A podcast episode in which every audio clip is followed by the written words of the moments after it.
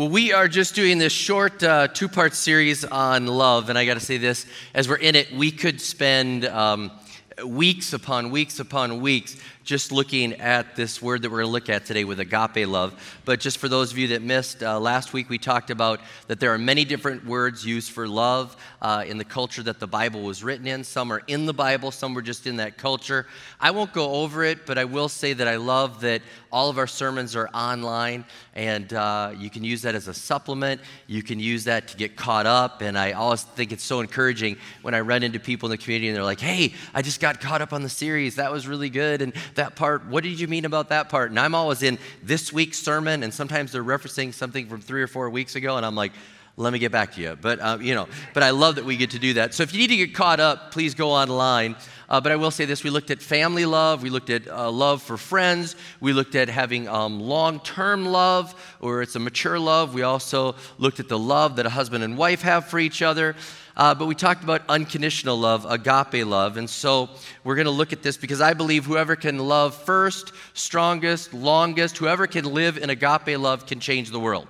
I really believe that. God has given us the type of love that can change the world, and although we use that word agape, I'll explain it today so that we can really understand it in great depth, because it, again, it's just if you say, well, I agape love you, or I want us to love in agape love way, a lot of us don't know what that really means. Now, I want to say this, I'm afraid we don't love very good. As I've studied this week and as I've looked into love and I've prayed for this sermon, I can tell you this, that the more I looked into what the word means, the more I looked into how the Bible speaks to us to love one another and to love our enemies and do all these things, I kept thinking, I'm not doing very well with this, Lord. That's how I felt while I was doing the sermon. Like, I'm not doing very well with this. Who else should preach this sermon? Can we bring Bob Goff back? That's how I felt.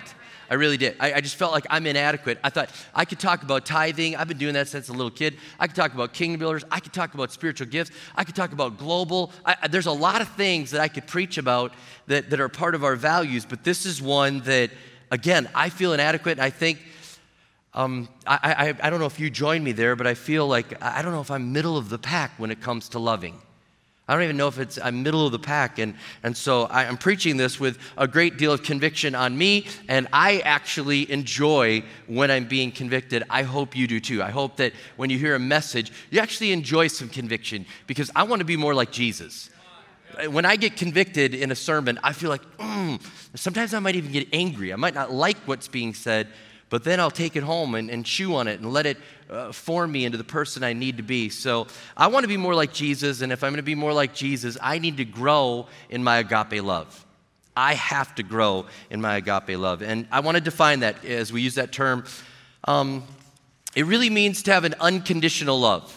It really is the picture of God loving us, and we could never repay him for his love for us.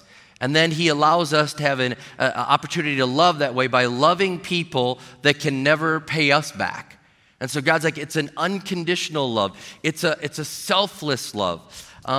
It's a love that is extended, according to the Bible, to everyone, to your family, to your friends, to your enemies. I mean, if you're going to love at that level, that's a God level of love. The word charity is actually the word love. We get our word charity, like to do charity, that comes from the word love. I'm just trying to help you to understand the type of love that we're going after. It's the highest level of love. C.S. Lewis said this about agape love. He called it gift love. Gift love. I mean, everybody likes a gift. I mean, especially right now we're thinking about gifts, but it's gift love. Like, surprise, here's a gift for you. And you're like, you shouldn't have. I know I shouldn't have, but I did. It's gift love. Okay, and I think that's a great way to say it. And again, the picture is there that there's no expectation in this love. I'm doing this, and you don't have to do anything back. Matter of fact, that's not my motive. I'm not doing this so that you will do something back. I'm just going to do this out of just a selfless spirit, and I'm doing it because it's the right thing and because I want to show you how much I care, because God loved me when I didn't deserve it, and so I'm doing something for you, no strings attached. I mean, I think about this, like I have vacuumed the house with strings attached. I'm like, honey, I just vacuumed the house because I love you. She's like, right. What'd you buy? You know, what do you want? I may help your marriage out, though. A lot of women find vacuuming sexy. I'm just letting you know that, all right? But it's no strings attached. It's like, I'm doing this because I love you. I'm doing this with no expectation in return. I'm doing this because it's who I am, and it's who I'm becoming, and it's who God is, and I want to be more like him. I hope you're grabbing the picture of agape love. It's a big, big level of love that is unconditional, selfless. It's gift love. It's surprise love. It's no expectation love. It's love for everyone. And that's a high, high level for us to love at. When you look in the Bible, you'll see that when it talks about that we should love people, it's telling us to love at that level. And I just want to read a couple of scriptures for you just so you can grab it. In 1 John 4, starting in verse 7, it says, "Dear friends, let us love one another.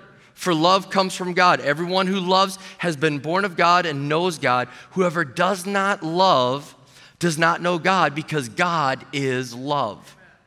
We're going to look at that in just a minute. That scripture right there would just blow people's minds when they read that or heard that God is love. Let me read Matthew chapter 5. It talks about love your enemies. Remember, unconditional, gift love, surprise love, no expectation love. He says, "You've heard that it said," this is Jesus, "love your neighbor and hate your enemy. But I tell you, love your enemies and pray for those who persecute you.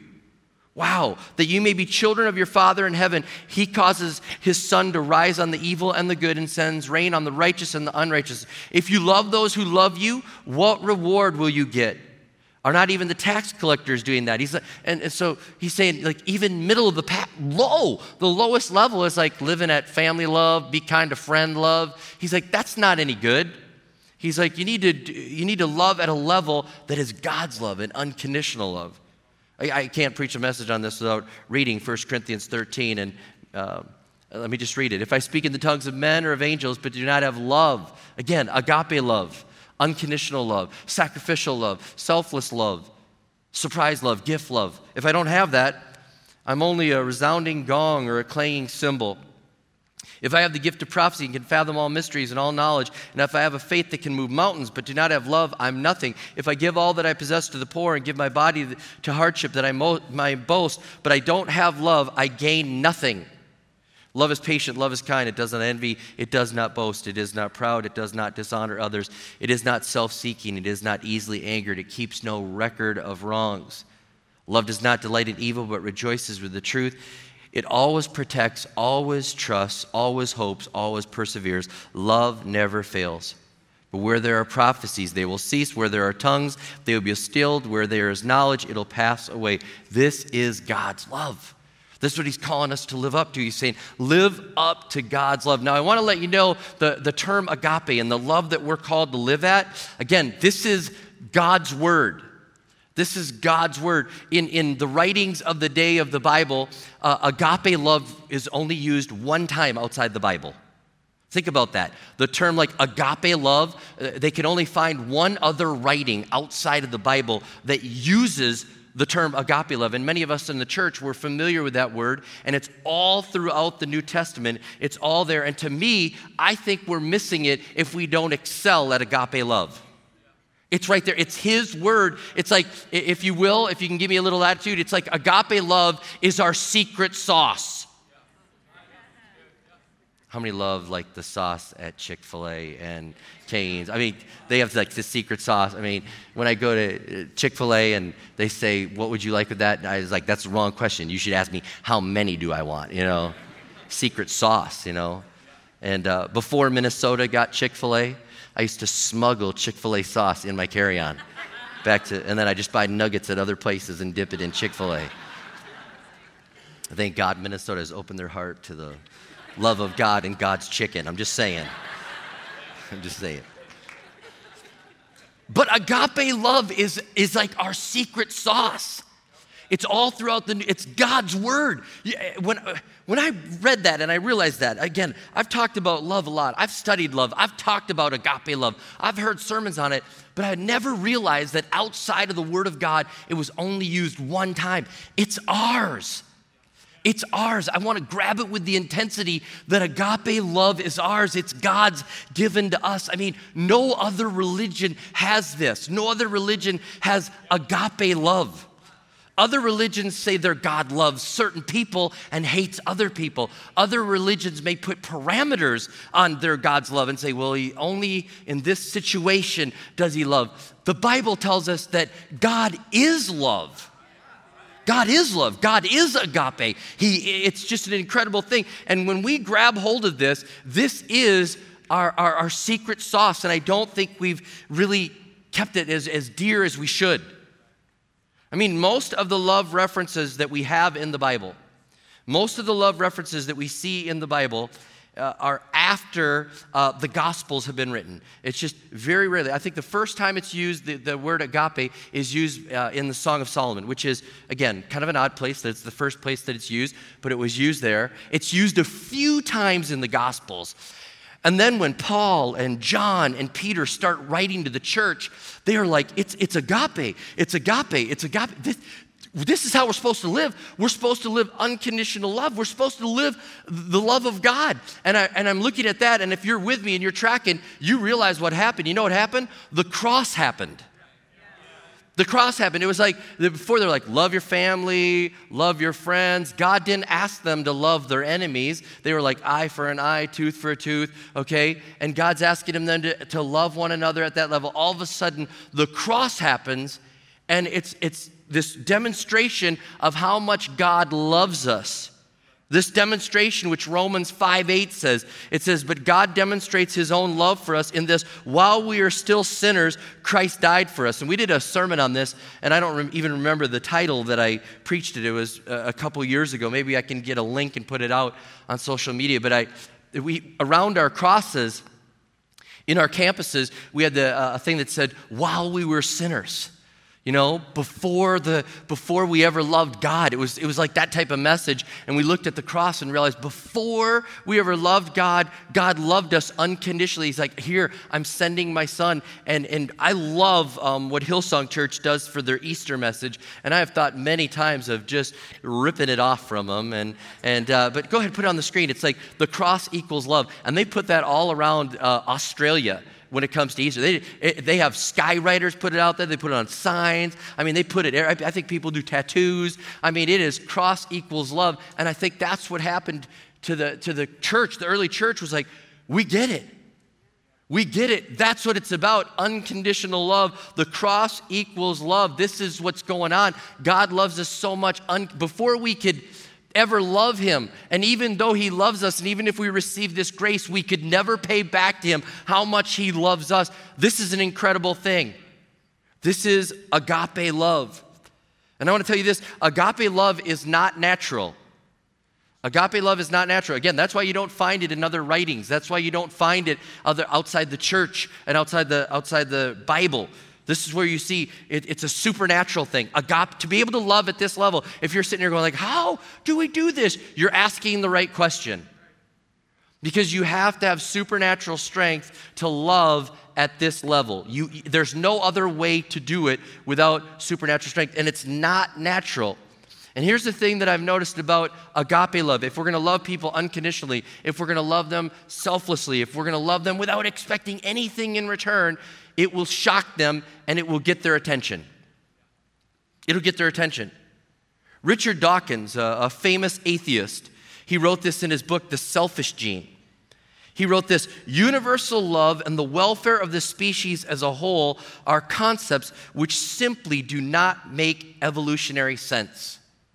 He's like, this love, it doesn't, like, he's all about its evolution. He's an atheist. He mocks anyone that believes that God created the earth. But he's like, I got to tell you, when I look around and I see love, when I see this unconditional love, when I see what's going on, that makes no sense because there's no reason for that to even happen. I'm telling you, agape love is supernatural.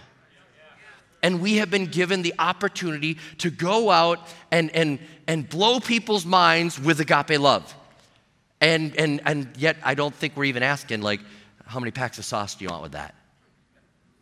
I feel like we have the sauce under the counter. And we're like, yeah, we're kind of stingy with our love. We're the local church. We might do good, but we're not going to wrap it in love. We'll give you the good deeds, but we're not going to smother it. I'm just getting hungry right now. You know, but anyways. Here's the thing. Atheists can argue with miracles. This is what I've learned. atheists and skeptics can argue with miracles. I tell people, like, God miraculously healed our son. And people are like, nah, I don't believe it. Is that verified? You know, how many know? They're like, serious, I don't believe it. You know? Matter of fact, the other day, Pastor Allen and I, he's from our Woodbury campus, our campus pastor, we were downtown in St. Paul, and we were looking at this venue for maybe a future church event that we'd have a party or something, or just a cool event, and we walked in there, and this guy's like, oh yeah, churches rent it all the time. He goes, there's one here the other day, they were praying for the sick and doing that healing stuff, and he goes, you don't believe in healing, do you? I was like, yeah, I do. He's like, you do? I was like, oh yeah, let me tell you. And I started telling him, he's like, You could tell he wanted to argue, but he's like, well, this guy's telling me that this happened in his own life. He's seen it happen. But how many know atheists, they can argue with the miracles, and they can, how many know that many atheists or different people that are skeptics, they can out-argue you? You know, I start arguing with them, and I'm like, I'm not doing very good right now. Where's Rabbi Zechariah? Where's that guy? You know, where's the smart guys? You know, all right? And here's what I've learned. I may not be able to out-argue them, and they may discredit the miraculous, but I will tell you this, they have a hard time with our love. I can out-love. And I can tell you this, the church can out-love the atheists. You say, well, they can love too, but they don't have agape, all right? They don't have supernatural help in the way that they're loving. Yes, they can be kind, they can be loving, they can do those things, but we've got agape love. We've got the Holy Spirit working within us to be able to do this kind of love, to live, to have it flow out of us. And so I think we've got to grab hold of our secret sauce and say, God, help us to love at this level. I believe that's why Paul in 1 Corinthians 12:31, he says, now eagerly desire the greater gifts, and yet I will show you the most excellent way. If you give me just a moment here, Apostle Paul in 1 Corinthians 12, he's talking to the church, and he's like, these are the spiritual gifts, and these are the things, and you should pursue these things. And he's like, hey guys, this is amazing. Spiritual gifts, knowledge is amazing, but let me show you the most excellent thing that we really need to make sure we get right. And then he goes into the love chapter. And he talks about love. This is where it's at. And then he goes back to spiritual gifts. Now, I love the miraculous, and I love the knowledge of God and learning about God. But Paul would say, hey, miraculous, go after it. Know all you can about God, but live in love. Camp on the love. Realize this is what's going to change the world. We got to have love. We could be out there doing all sorts of good deeds, but if we're not wrapping it in love, if it's not smothered in love, we're missing it. We're missing it. We got to be, this is our secret. This is our word. This is more than our word. This is our God. Our God is love. Go out there and love the world like this. Ooze all over them and see what happens. See what the love of God can do. Now again, my problem. I'm not very good at love. As I did an assessment on my level of love, I love my family most days. How many are with me? You know, most days. I'm doing a lot better job loving my family now that I've picked them. How many know there's a difference between being born in a family and having to love it and then being able to pick the people that you love? All right, you know, all right. I love my friends. But I've noticed this about my friends. I have time with my friends and then time away from my friends. I cannot vacation with my friends. I just can't. I've tried it a couple times. It's just not, it's a hard thing to do. But okay, so I'm doing okay. But when it comes to just even neutral people in this world, I start failing the love test. On the way to church today, I failed the love test 3 times. Slow car in front of me, and I'm just like, come on! And I'm fighting like, I've got a truck, I could run you over. I mean, that's what I'm thinking, you know. And as I'm having that thought, as this person like finally turned off, then as I'm turning, this truck pulls out in front of me, and it's like way too tight. I was going way too fast for them to pull out, and I have to slow down. And I did that, you know, you pulled out way too close to me thing. You know what I'm saying? Right there. Just kind of letting them know I was going 50. I'm like, good no. And then I go to take a left turn, and I've got the left arrow, and as I'm taking the left arrow, they pulled out the right. I'm like, come on, left arrow. So I failed like with strangers 3 times. And I'm just like, I'm not doing very good with this. And then I thought, I thank God for external motivation that helps me love people with at least a friendly level of love, you know. I mean, I didn't want to beep at them. They could go to River Valley, you know what I'm saying? It's like an external motivation. And then I thought, God, I want to get to a level where there's internal motivation to love beyond be kind to your neighbor, okay? So I don't do good, I mean, family, friends, you know, people. And then you get to enemies. Enemies, and as I kind of look through this, and maybe you can self-reflect on this too after the sermon, as I looked at enemies, when people attack me or attack the church, my natural response is, oh yeah? Let's say something smart to them. I'm gonna tweet back at them, you know, see that? You know, that's my natural thing. I wanna give them a zinger. That's what I wanna do. And then I'm thinking, I have to fight from wanting to give my enemy a zinger, and even when I go to love them, it's like I'm using love as a weapon, but not a weapon to win them, it's a weapon to show them. This is a big difference. Like, oh, I just want to heap some coals of love on you, make you feel bad. It's what Jesus said to do, hope you feel bad. You know what I mean? Showed you with love. You know what I mean? I don't want to show them with love. I want to win them with love. And so I'm looking at this and I'm like, I'm not middle of the pack. I'm not even on the lead lap. And I think about this, a total stranger can cause me to be all the things that love is not in one moment. Love keeps no record of wrongs. Love is not angry. Love is, you know, I mean, I'm looking at the things and I'm thinking a total stranger can put me off on all the things that love is not. And I read 1 Corinthians 13. Let me go there and just, it's the love chapter. It's appropriate for weddings. It's appropriate, but really it should be read at church. Okay, we're gathered here today for church. Just want to read to you a little reading. Chapter 13, 1 Corinthians, I want to read to you the love chapter. Hope you will love your neighbors and love the people around you. And it's for us because, again, Paul's talking to the church at Corinth about spiritual gifts, and he's trying to give them direct. And then he's like, love, this is for the church. And then he goes back to spiritual gifts. So he's talking to them about how to operate in the spiritual gifts. And then he's like, love, you got to have the love. And then he goes back to this. So he's really talking to them about being in the church. And it's interesting, Paul does a couple things. I don't have time to go into all of it, but he personalizes love, and he makes it like a person. And he's like, love is patient. Love is kind. So he's saying love is like love is a person. Now, I want to let you know this. He could have said, God is patient, God is kind, because that would have been very appropriate because God is love. It would have been, but instead of doing that, he says, love is patient, love is kind. So he's letting us know that God is this, and you should be too.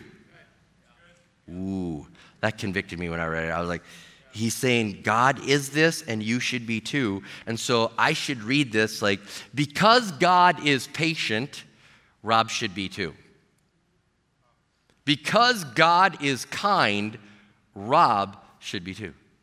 Because God is not easily angered, Rob should not be easily. You see what I'm saying? And that's how I should read that chapter. And I encourage you right now to go ahead when you get home today and read through that chapter and see where you're. I don't want to dissect it too much right now and tear it apart. I think there'd be better ministry to you if God would just let you and him speak about this and pray about this and let God just dissect you for a moment. But if I could for just two of the things there, when it says love is patient or God is patient, the word that's used there for patient is with people.